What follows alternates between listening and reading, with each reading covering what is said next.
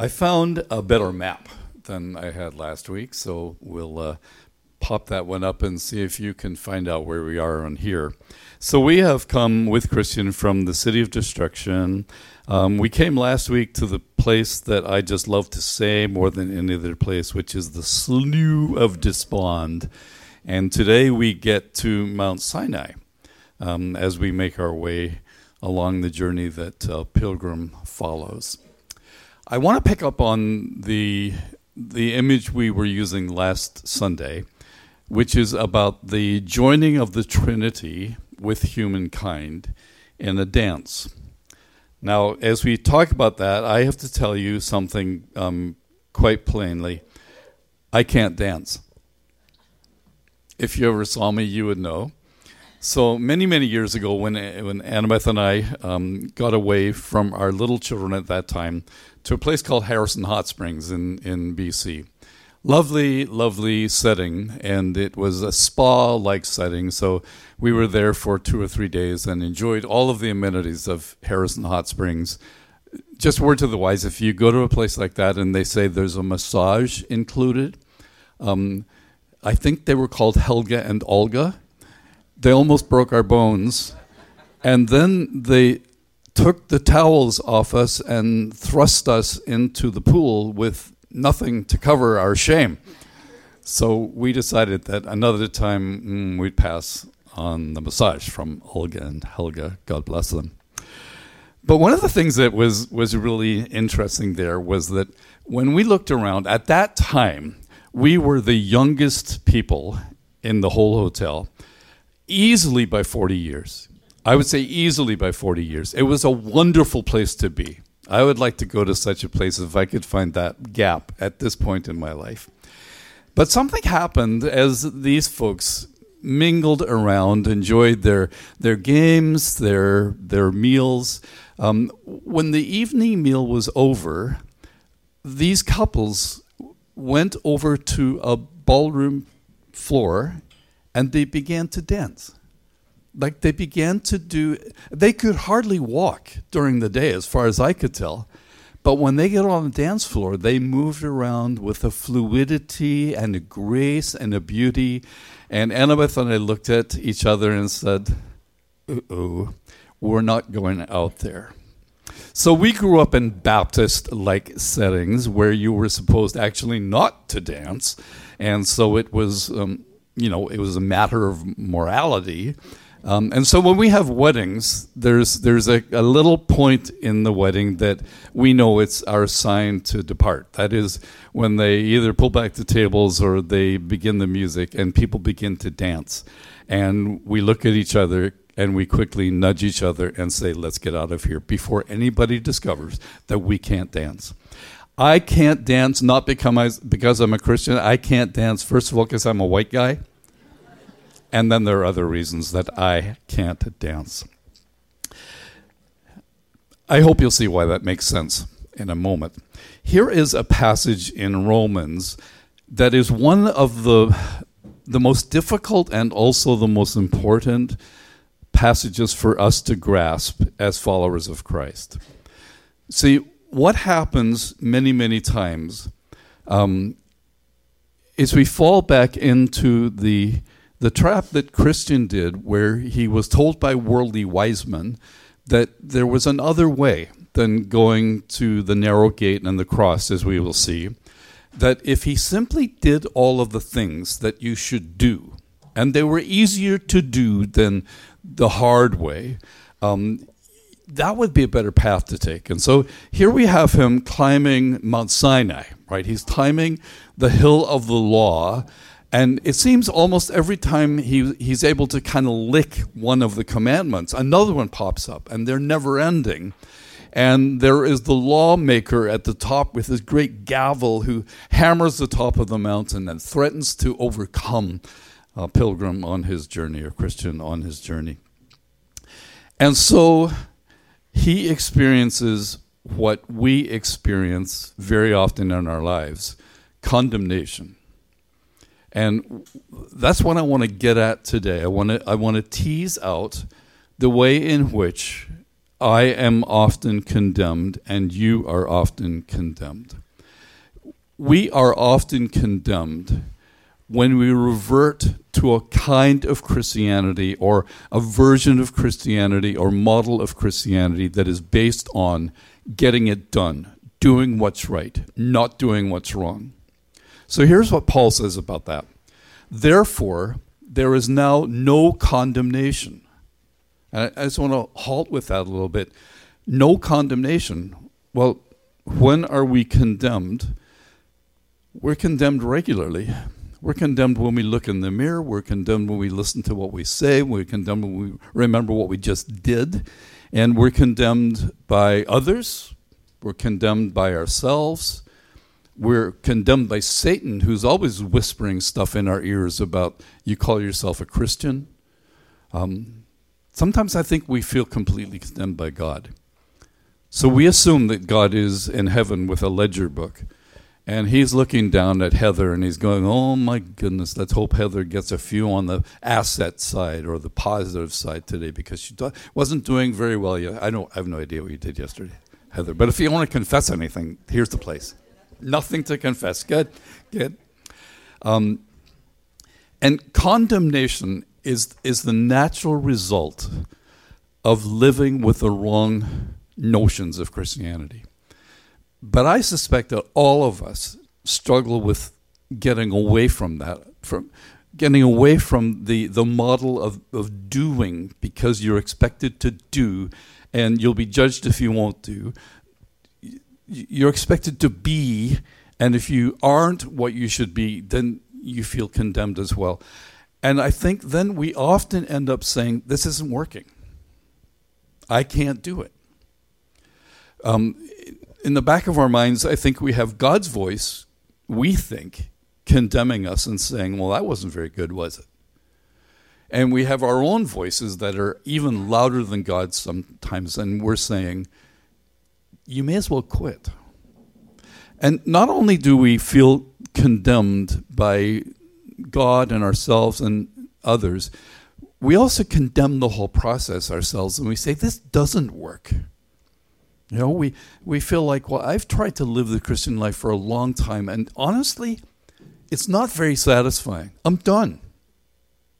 I'm, I'm just feeling that there's something either wrong with it or wrong with me, and there's really not much point in carrying on. So we feel condemned. We feel as though some others must have the right version of Christianity or, or the right um, update or the right whatever it is, but I I don't have it because it doesn't work. I don't work in it. It doesn't work for me.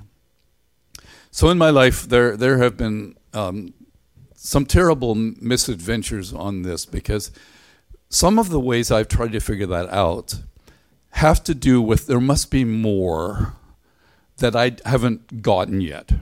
So where's the more so that if I have that, I can finally be what I'm supposed to be, do what I'm supposed to do. So the voices will be quiet and I'll be able to say, okay, yeah, okay, this version of Christianity is, is working for me.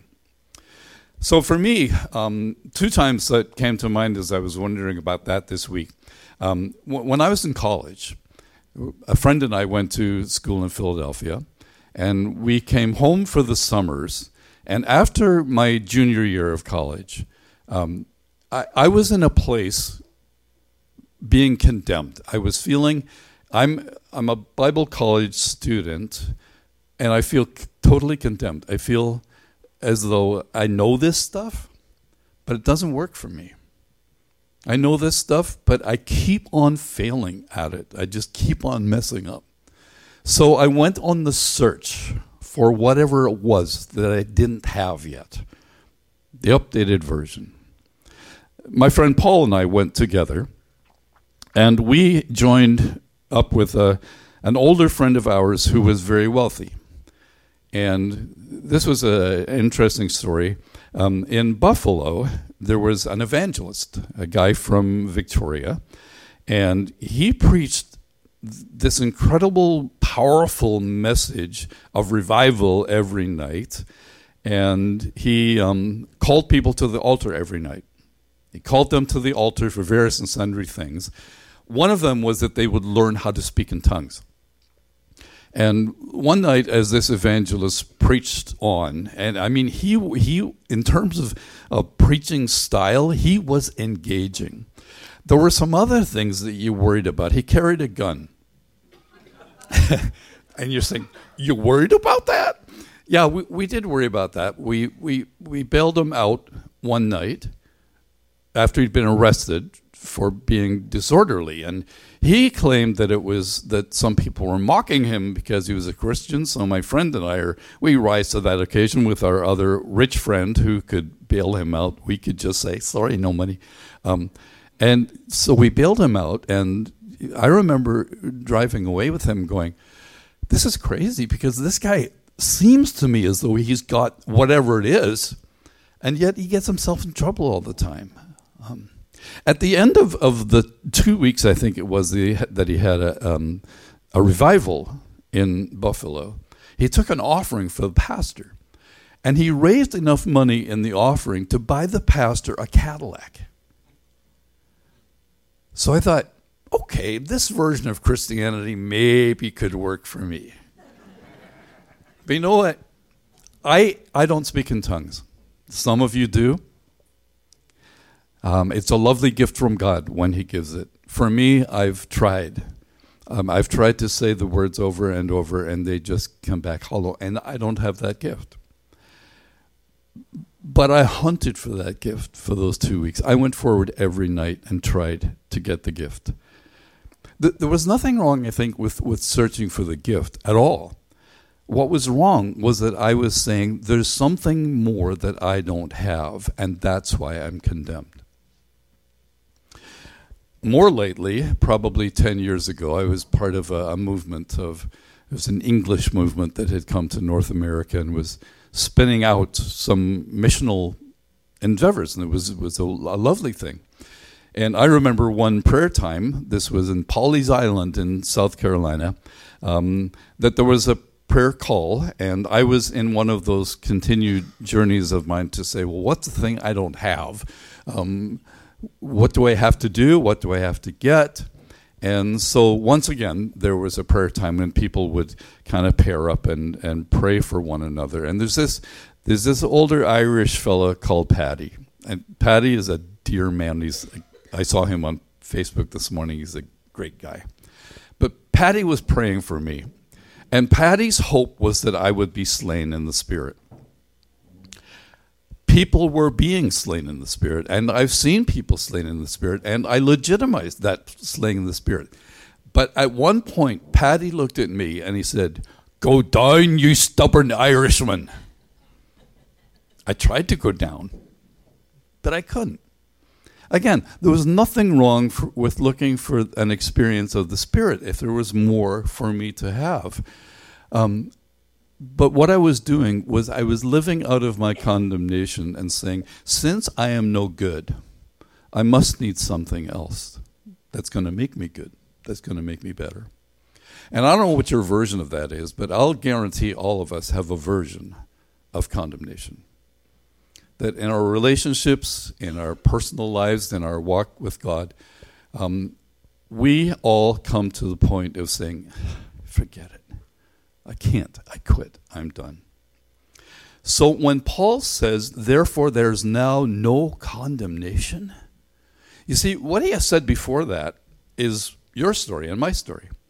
He has just said, I am a miserable wretch. Because I agree in my head, I agree in my mind with the law of God. I agree that it's good. But here's the point what I want to do, I can't do.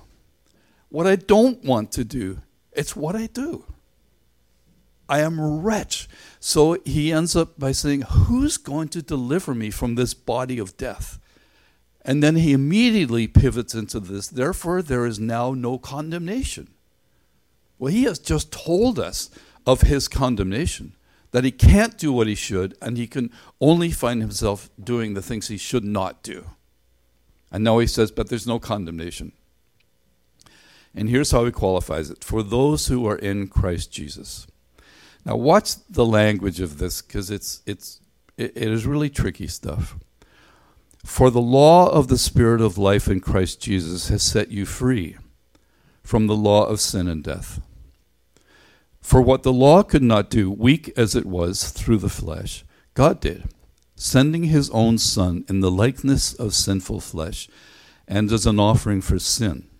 He condemned sin in the flesh, so that the requirement of the law might be fulfilled in us, who do not walk according to the flesh, but according to the Spirit. If you have an experience of condemnation, then, then the best Christian, apart from Jesus, that maybe ever there was, says, I was also condemned the same way you are, and I'm not anymore because I'm in Christ Jesus. And you go, I, I really better understand what that means. Um, and he says, and it's because the, the law of the Spirit of life in Christ Jesus has set you free from the law of sin and death. So we've got several laws going on there. Um, he says that there's this law of the spirit of life in Christ Jesus that has set you free from this other law, and it's all about the law uppercase. Uppercase. So h- how do we work all of that out? So from from last Sunday, we said one of the ways to explore what God has done in Jesus is to remember that God has always existed in a triune friendship of joy, a dance of joy. There was no day in the experience of God, the Father, Son, and Holy Spirit in eternity that was not filled with abundant, overflowing joy, happiness, and love. There was nothing, nothing, nothing missing. And along the way, um, God had a plan in mind that he, he wanted others to be, in, to be invited to the dance, to be invited to the friendship, right? And he said, there's this, there's this plane of us in heaven. There is this plane of humankind whom we've created on earth. And at the moment, in eternity, there, there's nothing to join the two. The humankind dance on earth hasn't been given a dance card to the divine dance of the Father, Son, and Holy Spirit. And God's eternal purpose was to give us a dance card that said, You're welcome on this dance floor. We long to have you on this dance floor, or we long for you to be part of this friendship, this intimacy. And Jesus talks about it a lot in these chapters of John, um, where he says to the Father, I, I want them to be with me where I am with you, so that they can see the glory I had with you from before the foundation of the world. And I, wa- I want it to be like this. I want it to be you and me, and I and you, and I and them, and them and us. And you go, what is that? Jesus is saying, I'm longing for there not to be the chasm between the heavenly dance of the Trinity and the human dance of fallen mankind as it turned out to be. Let me paraphrase this this way. Several times I shook my head as I did this and thought, no, not, this is nuts, but hey, here it is. You see, the language that we just saw is legal language. There's, you know, the law of sin and death, the law of life in Jesus Christ, the big law, and so on. So it's a Roman culture. And when you're talking to a Roman culture, you need to talk legalese, which is what Paul did very, very, very well. The world of Jesus and the early church was a world that existed in three realms or three cultures. There was the Jewish world that was very religious, there was the Roman world that was very legal, and there was the Greek world that was very philosophical. And so you will see that the writings of the New Testament often sort of feel as though they believe in one of those genres or one of those those cultures. This one is in the legal culture of Rome. And so because of that, you, you find this language that sounds like it belongs in the law court. And it, it kind of panders to our suspicion that we are guilty, condemned, and there's not much hope for us. Um, and, and, so, so then Paul sort of re- redresses that. But suppose we were to turn it into a different kind of language, because the arts were tolerated in the early years. Um, and so we're going to turn this into the language of dance. And you're looking at me saying, You just said you can't dance. So here we go. I'm, I'm going to use the word dance, and I'm going to also use the word jig. So jig is a bad word in this term. Sorry for those of you that are Highlanders and jiggers and all that, that that's I'm not trying to be pejorative. But if we make a distinction, there is a dance and there is a jig, and maybe this passage makes sense, pulling it away from the legal context, and we hear this. There's now no condemnation for those who are in Christ Jesus. For the dance of the Spirit of life in Christ Jesus has set you free from the jig of sin and of death. For what the tune could not do, so we'll call the law the tune. There's a tune that's playing, and it's a beautiful tune. But the tune can't give you legs for the dance. So, what the tune could not do, weak as it was through the flesh, God did, sending his own Son in the likeness of sinful flesh and as an offering for sin. He condemned sin in the flesh so that the steps of the tune might be fulfilled in us who do not jig according to the flesh, but dance according to the Spirit. You can either say, What? or stand up and clap and say, You should publish that, man. Never mind. The Father, Son, and Holy Spirit, always one, always three wanted us to be brought into their company to dance. The problem was that we couldn't qualify for the dance. And so, as I said, it's as though there's um, a meeting in heaven in the chambers, and the Father, the Son, and Holy Spirit say, We want man, generically, to come and dance with us. But we can't because he can only jump around in a jig and when the tune plays, he's condemned because he loves the tune, but he can't dance to it because he's got bad legs or he's got bad moves. So, what we're going to have to do is go there and fix him. And the Son said, I will go. And the incarnation is the magnificent story of God becoming man becoming man forever and ever and ever. And in the person of the Son, all of humankind was redeemed. And still, as a human, the Son has been brought into the company of the Trinity again.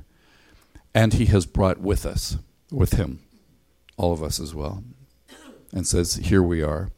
And the Son is now in the presence of the Father and the Spirit as a human.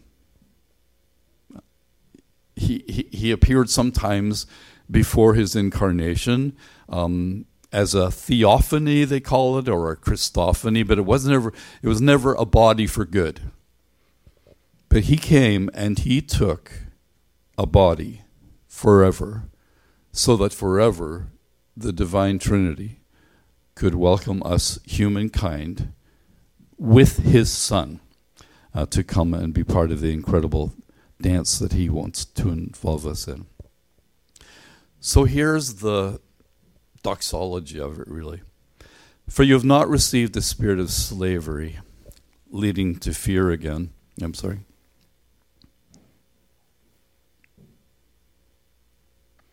You've not received the spirit of slavery leading to fear again, but you've received a spirit of adoption as sons, by which we cry out, Abba, Father. The Spirit Himself testifies with our spirit that we are the children of God. The spirit of slavery, living with fear. In a legal world, the slave simply must please the master. Do what he's told, not do what she's told not to do. Cower in fear when the powerful master is in the room. And Paul says, if you want to talk about it in those terms, here's where you are now. You've not received the spirit of slavery, so you don't have to be afraid. And that's the word of the Lord to us this morning. If you if you're condemned because you just keep trying and you can't, and you keep wanting, but it's not, then you have been given a freedom that says you're, not subject to the slavery. You're not to live in fear with punishment over your head. Jesus has already done all of that. Um, and I have to ask, well, what fear does your, or what shape or form does your fear take? Um, we're impressionable. We're impressionable right from when we're kids. Could you not make your dad happy? Could you not get the marks your mom wanted you, to have? Did you not look like your friends looked? Were you the wrong background somehow or other from all the people around you, and you just feel that you've lived in fear um, as though you were a slave, and you couldn't please the people you wanted to please or the God that you wanted to please. And Paul says, You've not received the spirit of slavery leading to fear again, but you've received a spirit of adoption as sons. That is the million dollar phrase of this passage. You have been adopted as sons. Adoption in the Roman world was, was a fixed legal status, right?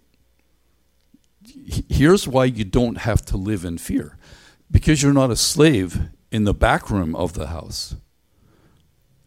You're a child of the master of the house. You're a son of God. You have been adopted into his family. And the result of that is that you cry out, Abba, Father. Abba is an Aramaic word that comes from the, the simplest enunciation of a child, um, just repeating the Abba, like Dada.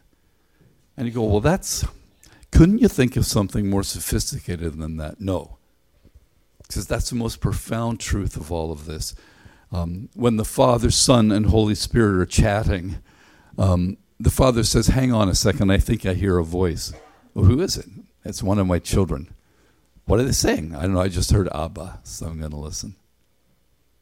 When you pray, there's quiet in heaven because your Abba Father says, my son's talking to me. My daughter's talking to me. And nobody dares to come along and say, oh, yeah, well, she's not doing very well after all, is she? She's not pleasing you as much as she ought to, is she? He's not performing up to standard. You go, don't you dare. They are my children and they are in my dance because the son, remember my son, you went.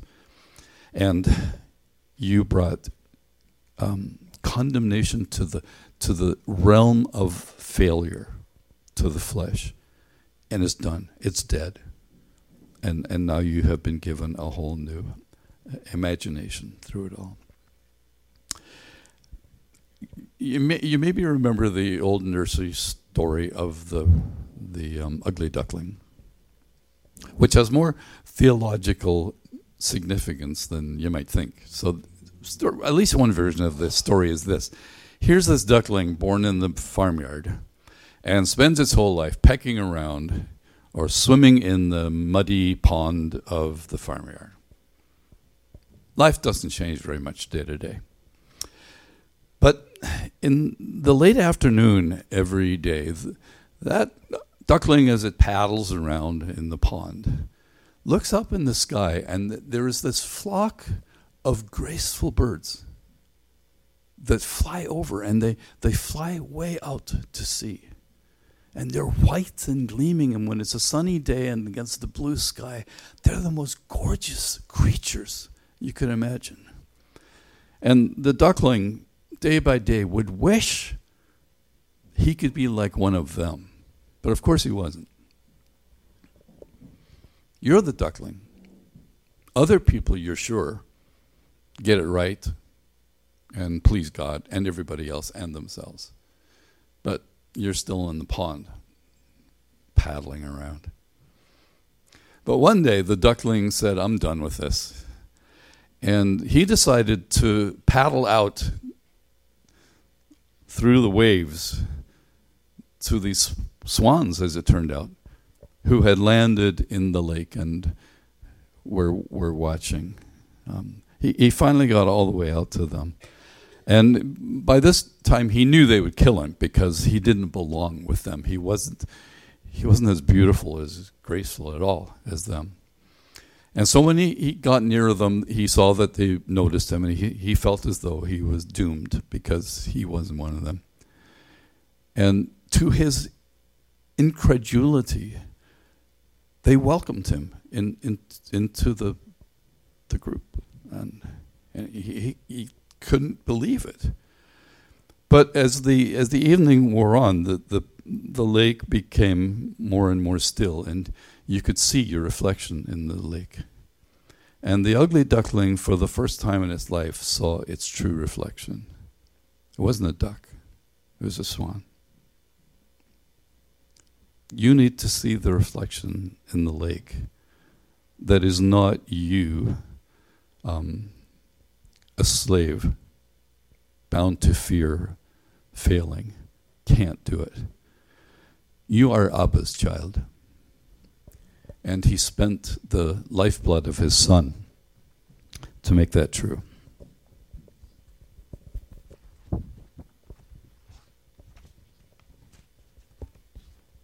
This book, The Great Dance, by Baxter Kruger, says The gospel is not an invitation the gospel is a declaration of the truth. It declares to us that we have been recreated in Jesus, that we've been delivered from evil in Jesus Christ, that we've been given a new relationship with the Father in Jesus Christ. The gospel declares to us that in the incarnation, life, death, resurrection, and ascension of the Son of God, we were taken down and cleansed of all alienation. We were refashioned, recreated, born again. We were lifted up into the circle of life shared by the Father, Son, and Spirit, and there and then included in the great dance of the triune God. Because it was no ordinary man who died and rose again and descended, it was the incarnate Son of God, the one in and through and by whom all things exist. So this person says, I was once teaching about that. And when I finished, a young girl came down the aisle crying. I thought at first I had said something that had broken her heart. I asked her what was wrong. She said, Nothing is wrong, Mr. Kruger. When you were telling your story, God gave me a vision. I saw God sitting up on a throne, and there were all of these steps leading up to his throne. And there were people, hundreds and hundreds of people on the steps. We were all trying to get to God, but none of us could make it. We kept falling, and we could not get to God, and we were all sad. And then I saw Jesus. He walked over and gathered us all up in his arms, and he walked up the steps and put us in the Father's lap. You were one of them. Father, Tell us that this is true in the depths of our hearts so that we might know it. Help us to leave our ledgers behind and freely admit we have nothing to bring to the table. We're empty and lost. And we so long to be in your dance. Help us to hear you tell us that you love us, you forgive us, and in Jesus we are accepted and adopted, and we are fit for the glorious dance. In Jesus' name, amen.